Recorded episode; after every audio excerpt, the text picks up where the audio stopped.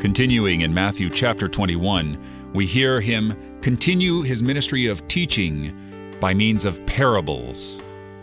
And of course, the chief priests, the Pharisees, the rulers of the people, hear his parables and they perceive that he's speaking about them.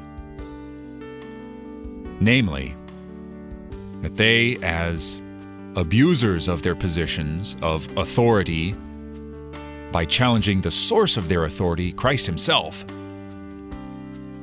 are denying themselves access to the kingdom. And because they reject Jesus, the tax collectors and the prostitutes are going into the kingdom before them. This is bad news for them, but it's extraordinarily good news for the tax collectors, for the prostitutes, for the blind, for the lepers, for the lame.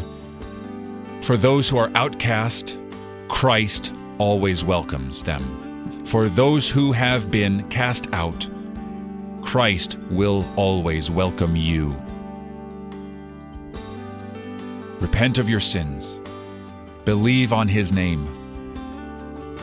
He is your Savior from sin, from death, and from the devil. Believe it. You're listening to Oratio, part of your morning drive for the soul here on Worldwide KFUO. Christ for you. Anytime, anywhere.